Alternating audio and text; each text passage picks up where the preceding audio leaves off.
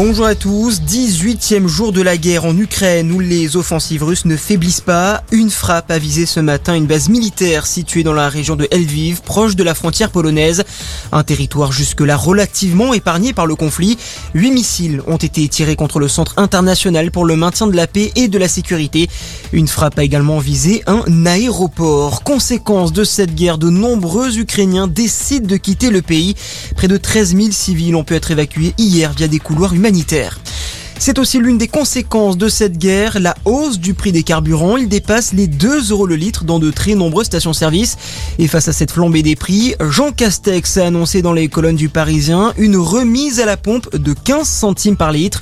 La mesure s'appliquera à partir du 1er avril et pendant 4 mois pour tous les Français, a indiqué le Premier ministre. Jean Castex qui est également revenu sur l'épidémie de Covid qui connaît un léger rebond ces derniers jours en France. Le Premier ministre a annoncé l'ouverture de la quatrième dose de vaccin pour les plus de 80 ans, seulement pour ceux qui ont reçu leur dose de rappel depuis plus de 3 mois.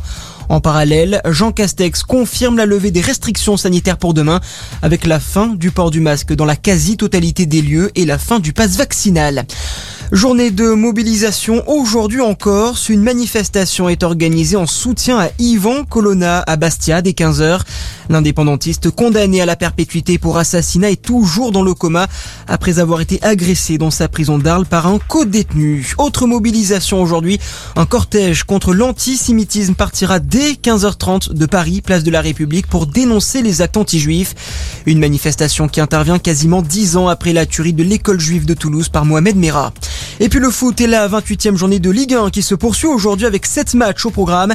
Et ça commence avec le choc entre le PSG et Bordeaux, coup d'envoi à 13h. Voilà pour l'actualité, très bonne matinée à tous, à notre écoute.